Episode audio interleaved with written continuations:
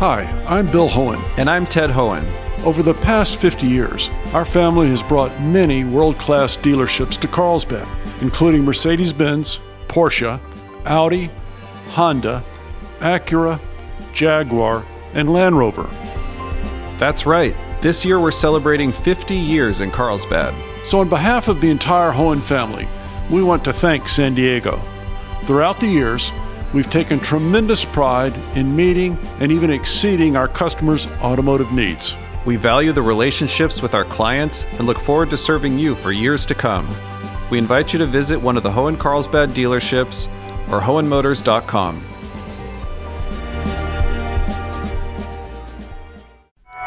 Will California's electric grid be able to handle an all electric future? We need to eliminate emissions from the California economy I'm Maureen Cavanaugh with Jade Hindman. This is KPBS Midday Edition.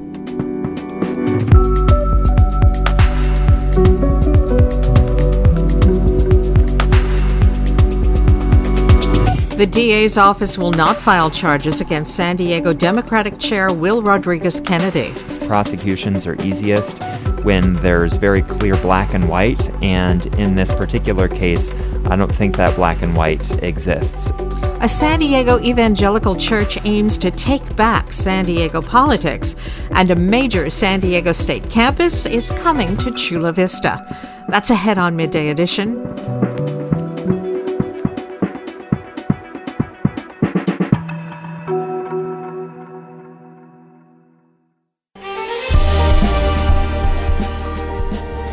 I'm Bill Hoehn. And I'm Ted Hoehn.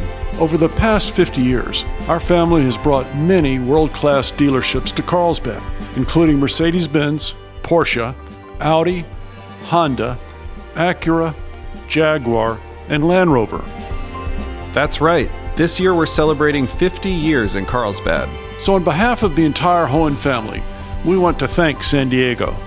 Throughout the years, we've taken tremendous pride in meeting and even exceeding our customers' automotive needs. We value the relationships with our clients and look forward to serving you for years to come. We invite you to visit one of the Hoehn Carlsbad dealerships or hoehnmotors.com. California is poised to add millions of electric cars to local roads in the next decade, but is there enough electricity to fuel them? KPBS environment reporter Eric Anderson looks at whether the grid can handle the load. The gentle hum of electric vehicles could soon overtake the rumble of internal combustion engines in California. Clean air regulators say all new cars sold in the state will be electric or zero emissions by 2035. But California's relationship with the power grid is fraught with uncertainty, a fact highlighted by a late summer heat wave. Between now and next Wednesday, we're going to be experiencing a prolonged heat uh, moment. We're going to have. Governor Gavin Newsom's calls for conservation were answered, and the threat of rolling blackouts was averted. But Newsom was roasted on social media after power grid officials asked residents not to charge their EVs during the evening. That came just a week after the state announced the 2035 ban on the sale of new cars with internal combustion engines. Still, California remains committed to shrinking its carbon footprint as a way to avoid more intense wildfires and drought, hallmarks of climate change. We need to eliminate emissions from the California economy. David Victor is an energy policy researcher at UC San Diego. Biggest source of emissions right now in California, 41% of emissions come from transportation. So you got to tackle that. And the leading solution, not the only solution, but the leading solution is electrifying, especially electrifying cars. Victor says no one wants the electric grid to become less reliable, and he says there's time for the state to absorb the coming demand. He says EVs are arriving in the midst of an energy transition. Solar and wind are rising in prominence, but that also calls for more energy storage capacity and the grid will have to be built up to account for the extra draw from EVs. Pretty much every study shows there's going to be a significant increase in the demand for electricity in California as a result of this. I think many of the studies suggest that light duty vehicles alone, so cars, uh, that they are going to be responsible for maybe a one quarter increase in the demand for electricity between now and 2045. And while millions of new EVs will be feeding off the electric grid in coming years, the change isn't immediate. San Diego Gas and Electric representatives say they can handle the demand for more power as more EVs hit the road. The short answer to that is is yes. Jenny Reynolds is San Diego Gas and Electric's Director of Clean Transportation. The long answer is much more complicated. And so when you start getting into the specifics of when that load's going to hit, how it's going to hit, what new technology and what type of battery storage we have to help, you know, that's a much more complex answer. Reynolds says the utility can build the required power lines and transformers. That's what utilities do. But the company also needs to build understanding among its EV customers. Right now, energy usage peaks between 4 and 9 p.m. The utility wants EV charging to happen during the day or overnight. If we can get a lot of that charging in those times, then the build out isn't going to be as much. So we have capacity that's there. It's about how do we incentivize customers to use that capacity. Then it's also the new technology like vehicle to grid. Vehicle to grid is an emerging technology being tested in the Cajon Valley School District. Electric buses can feed power in their batteries back to the grid for a premium price when electricity is in short supply. EVs, in essence, could become a huge reservoir of stored energy. But UC San Diego's Jan Kleissl says that tech isn't quite ready yet. The devil really is in the details of uh, the inverter technology not becoming too expensive and the battery manufacturer, meaning in this case the vehicle manufacturer, agreeing that, that this is something that they will cover under warranty. Kleissl says developing ways to manage the power demand from millions of household devices and EVs will keep the grid reliable. Computing systems uh, can help us to manage things better in time, like scheduling. Um, but still um, you don't make the load go away. You just shift it. Shifting the load shifting people's habits and shifting the power supply to renewables while adding capacity to the grid are keys to making sure the flood of evs don't swamp a power grid that's already feeling its limitations. That report from kpbs environment reporter eric anderson who joins me now. And eric welcome. Thank you maureen can you explain more about the vehicle to grid concept and how that might work to increase electrical capacity? Sure. This is a kind of a new technology that's being developed, uh, at least in part, by a San Diego company called Nuvve. And what they're doing is they're designing chargers that work both ways. Right now, if you plug your EV into a charger, you can draw electricity from the grid, put it in your battery, and then drive around. But what Nuvve is doing is saying, hey, if we can draw electricity one way, why not make this a two way street so that you can put electricity that's stored in your vehicle's battery back into the grid when the grid needs extra electricity? The technology itself is not fully formed, it's not fully developed it's something that's still being tested out. The Cajon Valley School District, I think, is has got a test station there.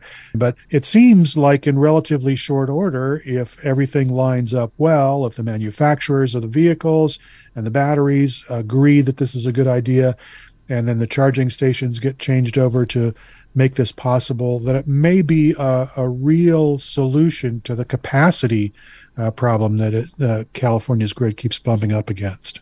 But won't EVs just have to recharge and get all that energy back from the grid when they want to drive around?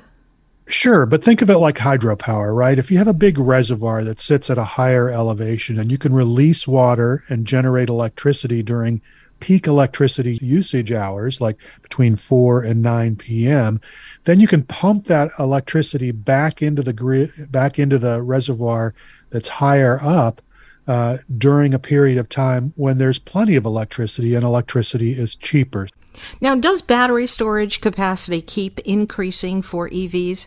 Yes and no. Uh, for some EVs, the bigger EVs that are coming into market, they have bigger batteries. So I would say for those EVs, yes. For the smaller EVs, no, not so much. Um, I think what you're seeing right now is a range of battery sizes in vehicles, which range from somewhere around 60 kilowatt hours to you know a little bit over 100 uh, kilowatt hours but i think that those sizes uh, and that range will stay pretty much stable over the next couple of years at least it's not only electric vehicles that will be demanding more from the grid. San Diego wants most household heating and appliances to switch from gas to electric by the year 2035. Now, that kind of change will also put a strain on the grid, won't it? Yes, it will, in fact. And it's not just San Diego, it's also the state of California. The California Air Resources Board this week, I think, is going to be voting on a measure that encourages people to switch out their gas water heaters or their uh, gas heating and cooling systems or gas dryers and even gas stoves for electric versions. And will that put load onto the grid? Yes, it will, but there are some interesting things in the marketplace that might uh, decrease the amount of load uh, there. heat pumps, for example, uh, in the Inflation Reduction Act that was just passed in Congress, they uh, set aside a lot of money for people to install heat pump powered heating and cooling systems and, and water heating systems and, and dryers and such. The devices that use less electricity uh, than their all electric counterparts. So you may see an increase in demand as the gas appliances are removed from uh, the grid usage, but you may also see a reduction in the demand at the same time from more efficient technologies like heat pumps that are going to make uh, using those same devices a little bit less costly for the grid. Now, the governor pushed for and got an extension on the Diablo Canyon nuclear power plant to help shore up the state's grid because right now, other renewable sources don't provide enough power. Is more nuclear energy being considered as a power source to increase capacity? I don't think it's the construction of the uh, new nuclear energy plants here in California. There's a pretty strong opposition to that happening. There are a lot of safety concerns, although that the energy it does produce is is green energy. It doesn't create emissions that are released into the atmosphere. But there are some safety concerns around nuclear that will probably keep it a couple of rungs down on the discussion ladder in terms of long term uh, solutions. This Diablo Canyon decision is is really sort of a short term bridge solution while the rest of the state starts to gear up its ability to tap into renewable sources and to store the energy that those renewable sources generate. Solar, for example, uh, powers can power close to half of all the state's peak demand during the middle of the day, and that's pretty significant. But the thing about solar is is that you need to have a way to store that energy during the daytime so that you can release it onto the grid uh, when the sun goes down. And I think that there's still a gap uh, there right now. Utilities are still scaling up uh, their battery storage facilities, and and this will give them this extension of the Diablo Canyon nuclear power plant. The lifeline will give them some time to build that capacity, uh, so the state can be more ready to deal with just the renewable fuels. Just a week or so ago, when we had about nine straight days of flex alerts. If Californians hadn't pitched in and scaled back their energy use, we could have been in for days of rolling blackouts. Is it likely Californians will be called upon to make other changes in their energy use while this power transition continues? Well, I think anytime that you have a transition from primarily one technology, which is fossil fuel generating uh, electricity, uh, to another technology, which is renewables generating that same electricity. You're always going to have a rough patch. Um, I think one thing that um, most people who study energy in California would agree with is that consumers, the people who basically control the demand side, uh, they are going to have a big role to play when they make the demand on the grid is going to be important, and utilities are going to try to encourage them to make that demand uh, when other people are not making the demand. So consumers will be a big part of the equation uh, always uh, moving forward. I've been speaking with KPBS environment reporter Eric Anderson. Eric, thank you. My pleasure.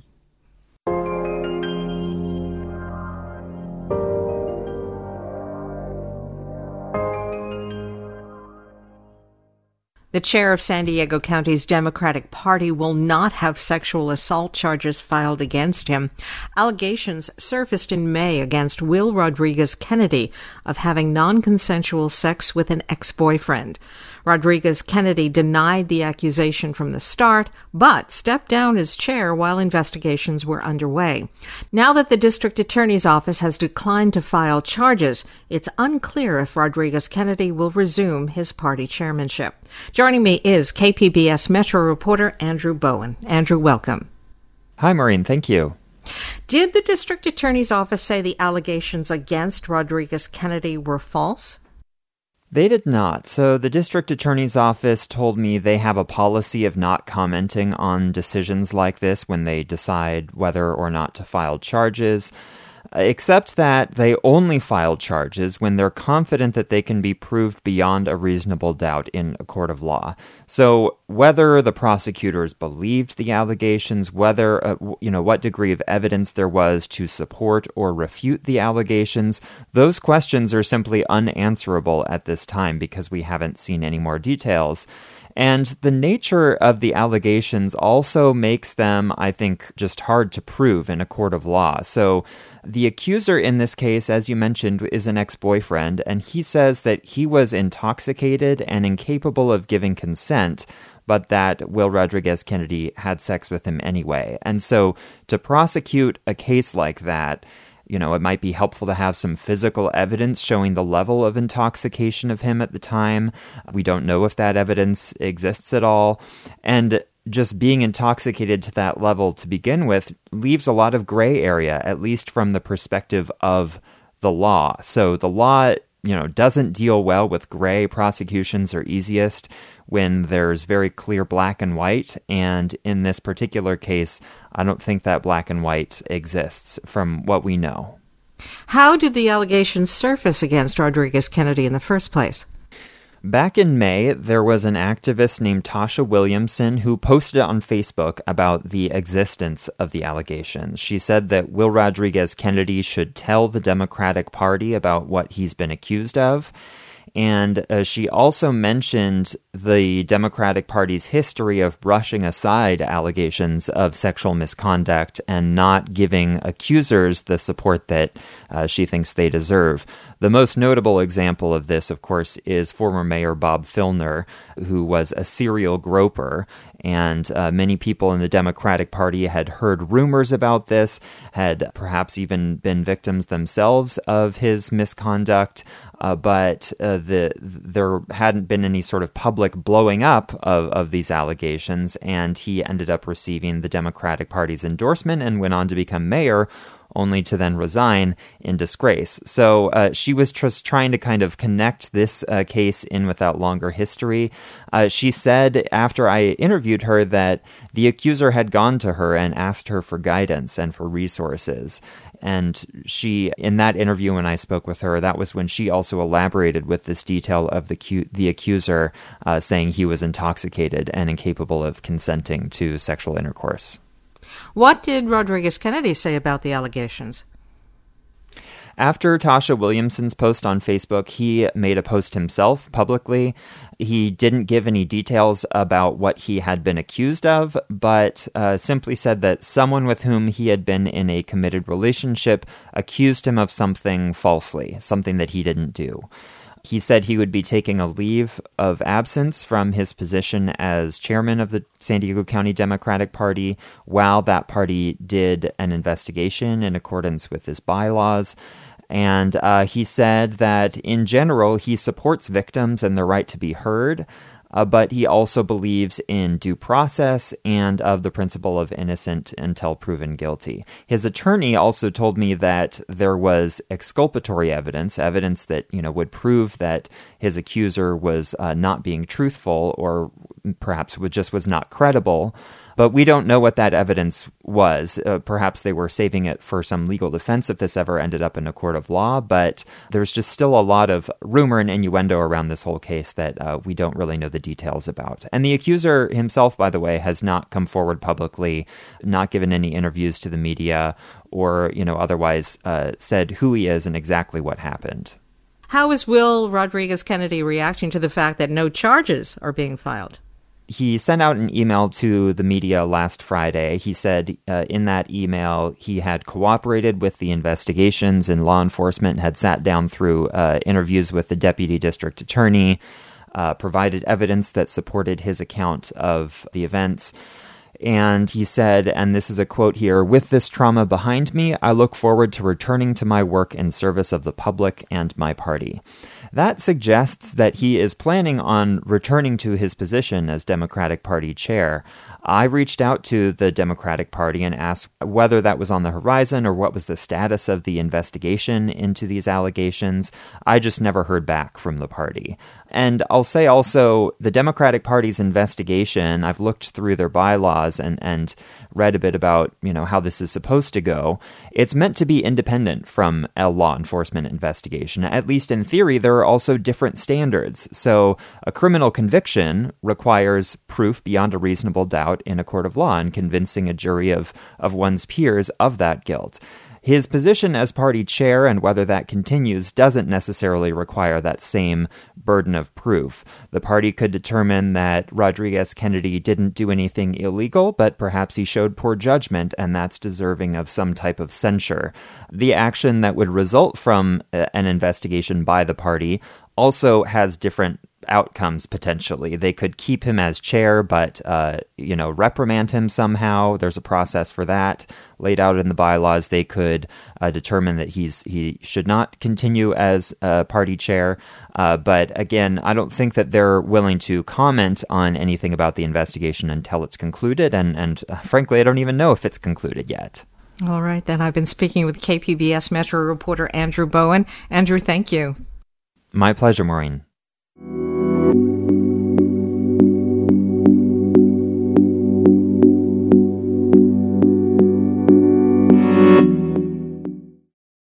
KPBS On Demand is supported by the Museum of Contemporary Art San Diego, offering visitors to the La Jolla campus special exhibitions, collection galleries, coastal vistas, seaside dining, and more. MCASD.org. You're listening to KPBS Midday Edition. I'm Jade Hindman with Maureen Cavanaugh. A controversial San Diego church, previously known for spreading pandemic misinformation, is now host to a grassroots conservative political action group called The Remnant. In their own words, the group looks to take back San Diego by influencing local politics and they've got the candidates to prove it. Six members of the group will appear on the ballot for the upcoming November election. Joining me now with more is Voice of San Diego reporter Jacob McWhinney. Jacob, welcome to the show. Hey, thanks for having me, Jade. Can you start off by telling us about this group's stated goals? Are they strictly a political action group or are they more than that? Their primary stated goal is to, quote, raise an army to effectively influence local politics. Um, they believe the key to affecting a sort of shift in history for them is for a remnant, hence the name, of individuals to stand up and, and fight for it. Uh, a lot of this talk echoes biblical language, which makes sense because, again, as you said, they meet at and uh, describe themselves as a partner ministry of Awakened Church, which uh, itself has been the subject of quite a lot of controversy. What's some of the rhetoric they use in their messaging? It can be uh, quite stark. As I said before, there's talk of armies in a video advertising the group. They also talk about the potential for war and that America is on the brink of either destruction or greatness. This sort of stark talk and often often drifts into sort of conspiracy mongering. Their social media postings, which uh, include references to conspiracy theories about COVID-19 pandemic being planned and concerns about the vaccine causing injury. What's the difference between this group and an extreme group? It's a little bit difficult to tell. I think that oftentimes this group is not overtly militant in terms of their gatherings. I attended a meeting in August and it felt much more like a group meeting at a, at a community center as opposed to, um, you know, a barracks or something of that sort. I also don't think that there's any sort of actual militant angle. They're not training with guns, but there also don't seem to be any sort of, you know, white supremacist ideologies and because of how loosely knit it is, um, I think that oftentimes the views expressed by some of the leaders or some of the guest speakers don't necessarily fit super neatly onto each member. And the actual church where this group meets might be familiar to some for their vocal stances on health and safety guidelines earlier in the pandemic.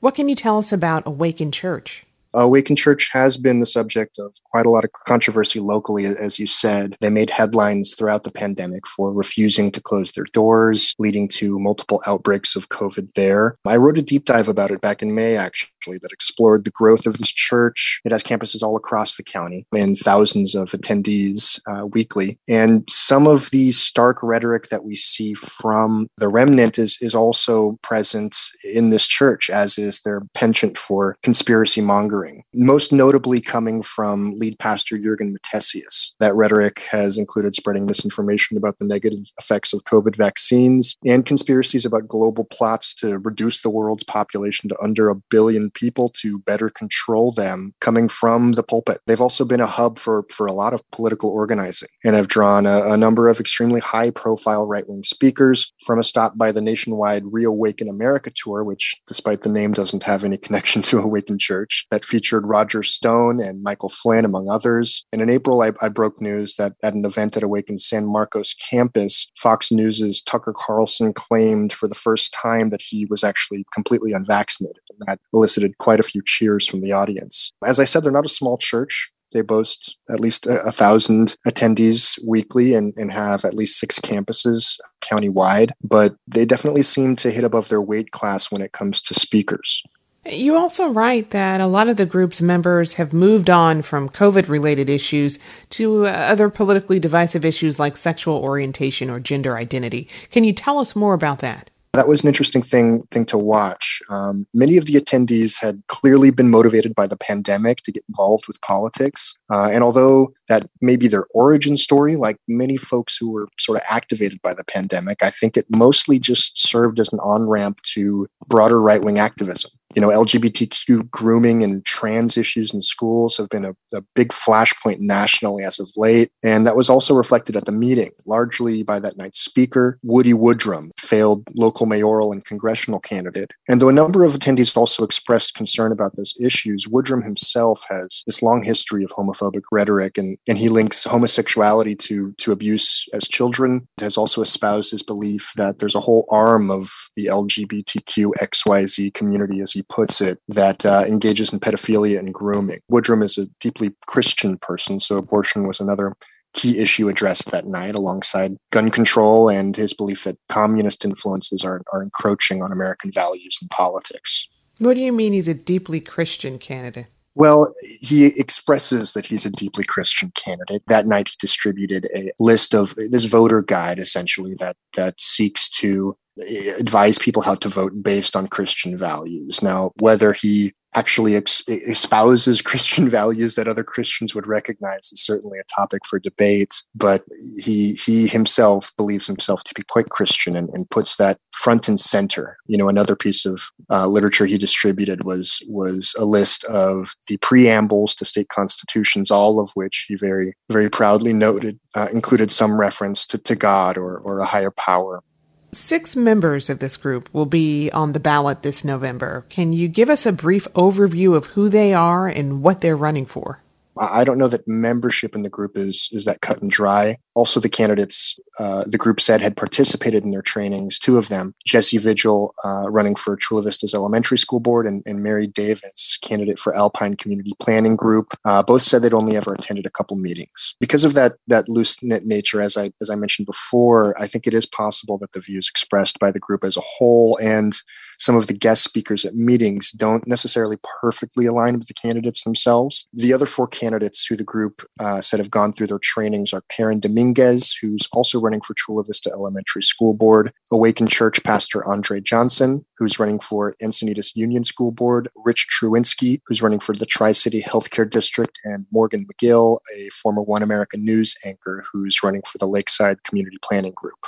And what are the chances of any of these candidates being elected to office? Because of the lack of campaign visibility, many of those these individuals don't have websites and, and the like. Uh, and the fact that many of them simply don't have much name recognition, I think many of them probably have little chance of actually getting elected. That being said, Johnson, Dominguez, and Vigil have, have all been endorsed by the county Republican Party. Uh, but Davis is likely to be appointed to Alpine's community planning group because she's one of just seven candidates running for seven seats. Uh, additionally, there's there's another Awakened Church pastor on the ballot in November. He made it through the uh, primary to the general election. His name is Marco Contreras, and he's he's running for Chula Vista City Council. I've been speaking with Voice of San Diego reporter Jacob McWhinney. Jacob, thank you very much for uh, talking with us today yeah, I, I appreciate the time.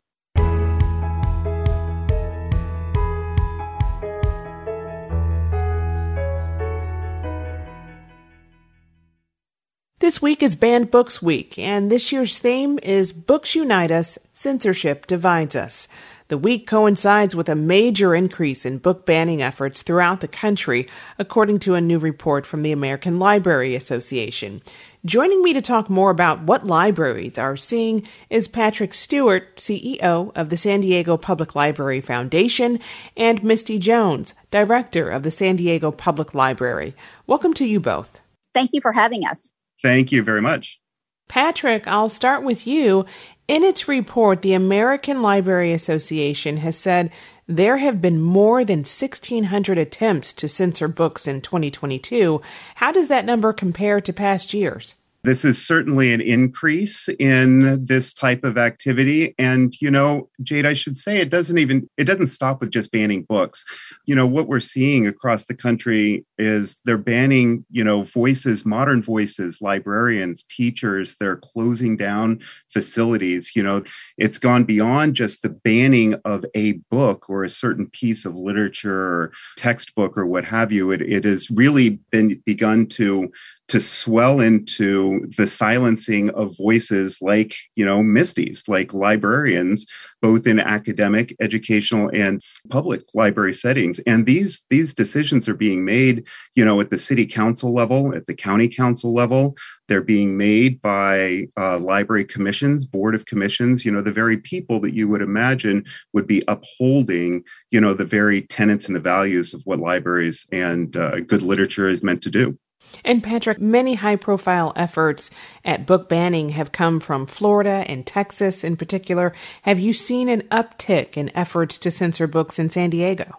Thankfully, no you know and our library our school system and our library system under misty's leadership has you know made access accessibility to all books and all literature regardless of content and subject a core tenet of what they do. And so i think you know we find ourselves very fortunate here in our region that our political powers and our leadership really does also align with the values of our library and our school system you know, what concerns you most about this report from the American Library Association? Misty, I'll start with you.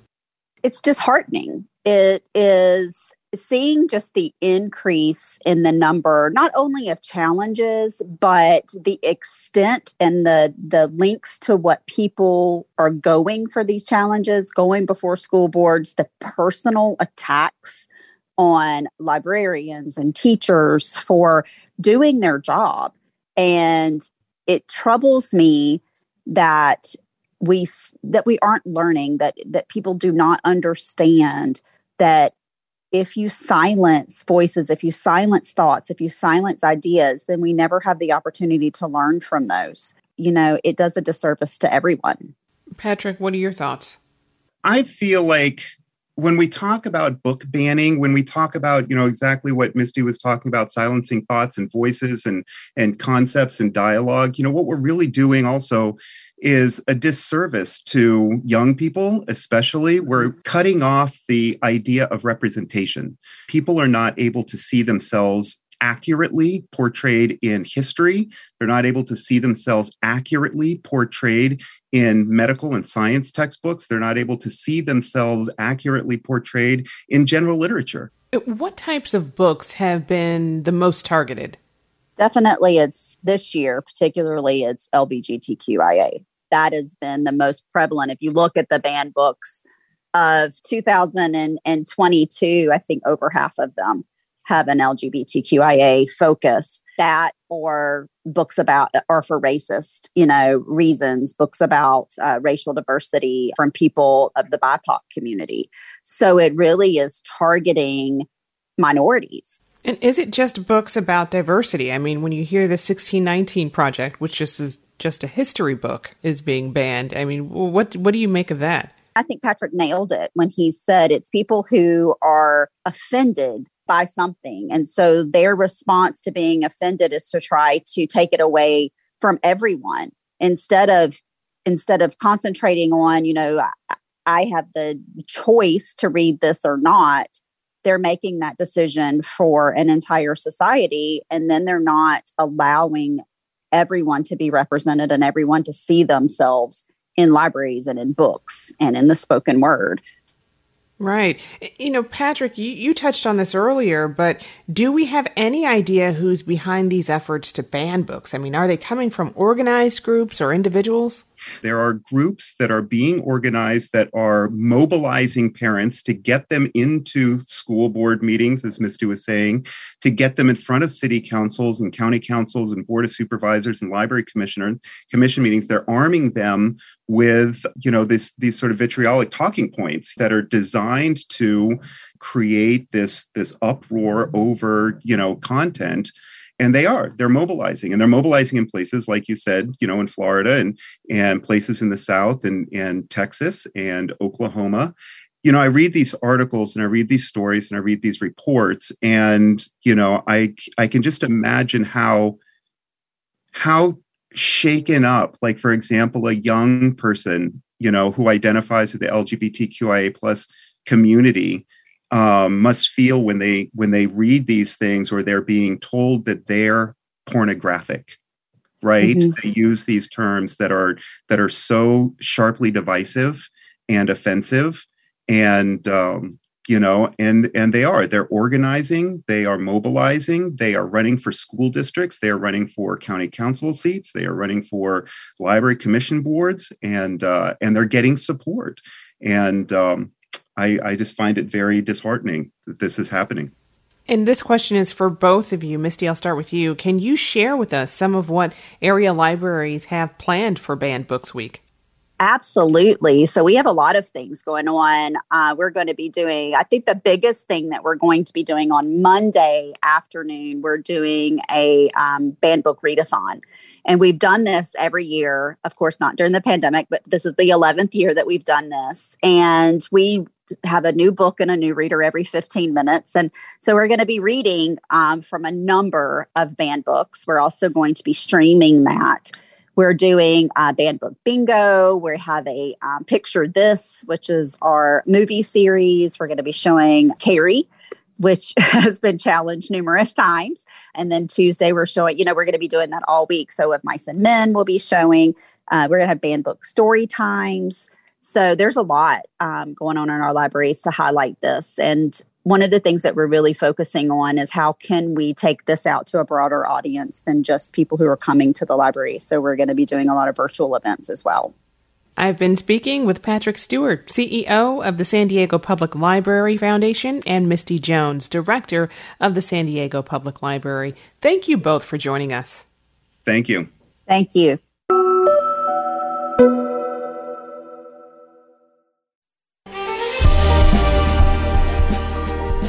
Hi, I'm Bill Hoehn. And I'm Ted Hoehn. Over the past 50 years, our family has brought many world class dealerships to Carlsbad, including Mercedes Benz, Porsche, Audi, Honda, Acura, Jaguar, and Land Rover. That's right. This year we're celebrating 50 years in Carlsbad. So, on behalf of the entire Hoehn family, we want to thank San Diego. Throughout the years, We've taken tremendous pride in meeting and even exceeding our customers' automotive needs. We value the relationships with our clients and look forward to serving you for years to come. We invite you to visit one of the Hoehn Carlsbad dealerships or Hoehnmotors.com.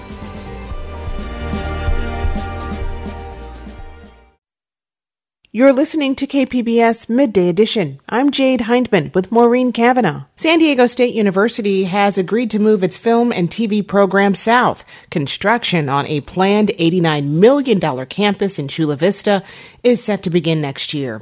The move marks a significant change not only for the university, but also for the city of Chula Vista, which has long sought to bring a four year university to the region.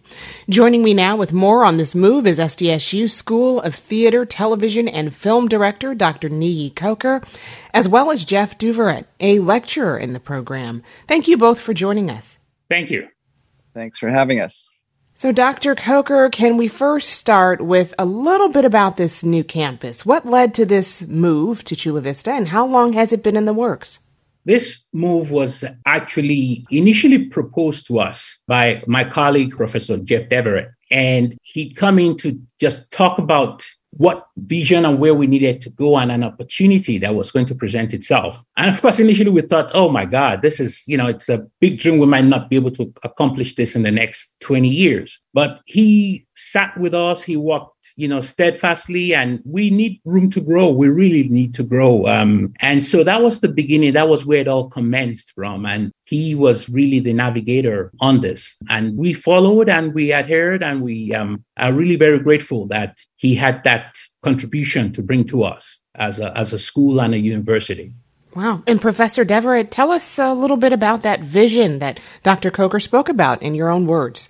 I feel like there's a huge opportunity in San Diego County to have more independent filmmaking. And I've always felt that. And as an independent filmmaker, I chose San Diego, not Los Angeles, because I feel like it's a better environment for independent filmmaking. So years ago, I approached the county with an idea to create an independent film program, which involved lots of different elements from facilities to financial incentives and all kinds of stuff that you need to attract filmmaking. And one of those components was tying into an educational institution. And I did my homework and realized that San Diego State is the premier film school in San Diego. And through various government connections and stuff like that, I ended up in meetings at San Diego State and met me and and uh, and the deans and all the powers that be and said, you know, I think we could create this great environment for independent filmmakers by tying it into your program, your educational program, building new facilities and and offering different incentives for indie filmmakers. And again, I was working with various levels of government at the time as well. One of them being Chula Vista, and then uh, Chula Vista said said, we always wanted to have a university and, and San Diego State would be a great partner. So let's see if we can make this happen. And, you know, in all projects of this size and magnitude, there's a lot of moving parts and it took a while, but I think we got to the finish line, which we're really excited about.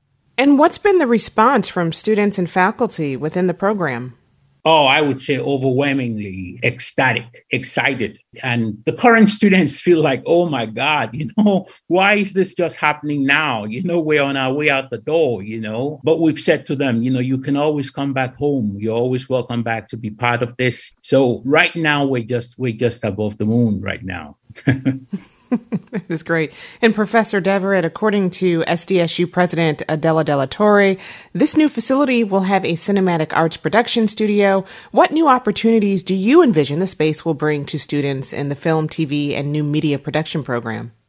This is going to be a state of the art, very, very high level educational institution. Technology, obviously, in the film business changes all the time. It's changed dramatically, obviously, over the last few decades. And um, our school now will evolve into a much, much more high tech, state of the art teaching facility because building the facility itself, the actual building will be much, much more appropriate to the way filmmaking is done now. You know, it's all digital now as opposed to film. The equipment, everything will be a great, a huge upgrade, and, and students will be learning at, you know, on much more industry standard equipment and facilities, um, which is more or less what the industry requires now, you know, when you graduate and go and work in that industry. So educationally, it's going to be fantastic. It's just, we're going to be one of the highest level film schools in the country, if not the world at that point. and there's some you know a lot of fancy ones but in terms of the city of chula vista and the county of san diego and southern california the whole state of california for that matter i think this is just going to be an additional offering um, we're focused mostly on the independent film world as opposed to the big studio world, where you know that's primarily based in Los Angeles. And so I think that we're going to be able to open up lots of job opportunities. I know that in San Diego for filmmakers and in, in related industries, and um, obviously have great facilities. And it will be really a premier destination for all indie filmmakers, not only in our state but our country and worldwide, to come. And it is San Diego. Remember that sunny San Diego. Who who doesn't want to be here? Sunshine pretty well all year round. And to that, uh, Dr. Coker, this will be the first four year university south of the 94. What do you think it'll mean to the community to establish a major program there? It's going to be tremendous. I mean, the film school's already been named in the Hollywood Reporter's uh, top 10 film schools around the world. Uh, so we've made that list. And now what this means essentially is that not only get to stay on top of that list, we actually get to go above the list in the sense that we're on the border. We're going to get the best of filmmakers that are coming across the border from Mexico, the best of filmmakers across the USA. In terms of expenditure, it's going to be very affordable. There's going to be lots of space to be able to go out on location if you're not using the studios. It's going to mean a lot. It's going to mean enhancing the film program, enhancing the quality of film, and actually looking at, you know, the future of film production, television production, new media production, AV, AR, 3D, animation, uh, just name it. This is really going to be the pinnacle um, internationally once it's all said and done. And this is for both of you. I mean, what's your hope for the new space and the future of SDSU's TV, film, and new media program?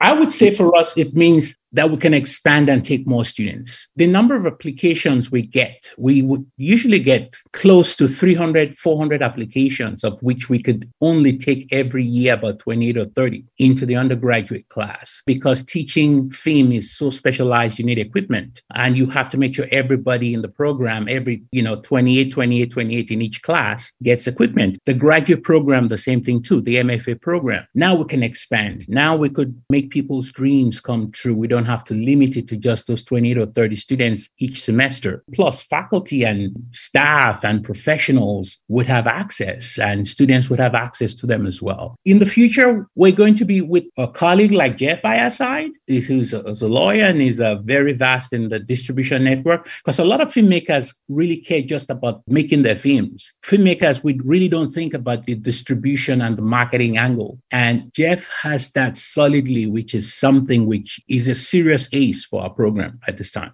And I just want to say that so the city of Chula Vista has been unbelievably great partners and they're super motivated and excited to build a, a world caliber facility, which this is going to be. So it's a win win for everybody. It's a win win, obviously, for the city, for our school, but I think for the whole county of San Diego and for the state of California, just because our focus is going to be complementary to all of the other offerings that, you know, some of the competitive film schools have, like, you know, USC or Chapman, or I mean, there's some great, great facilities, obviously, in Southern California, in all of California. But we're designing this in a very unique way to make it very complementary. And like I say, really focused on independent filmmaking, which will not only provide great educational opportunities, but great employment opportunities afterwards for all of the film students who want them. And Dr. Coker, when will construction on this new campus begin? And when do you expect classes to actually start up in the new location? We're looking at classes starting 2025 and that's not too far away. This is uh, 2022 going 23 so we're just talking about two years and we can't wait. 25 that's right around the corner. Yeah. I've been speaking with sdsu school of theater television and film director dr niyi coker as well as professor jeff deverett a lecturer within the program. Thanks to you both for speaking with us today Oh, thank you for having us and thank you for talking about our program and this great accomplishment. Thank you. Thanks. It's a pleasure.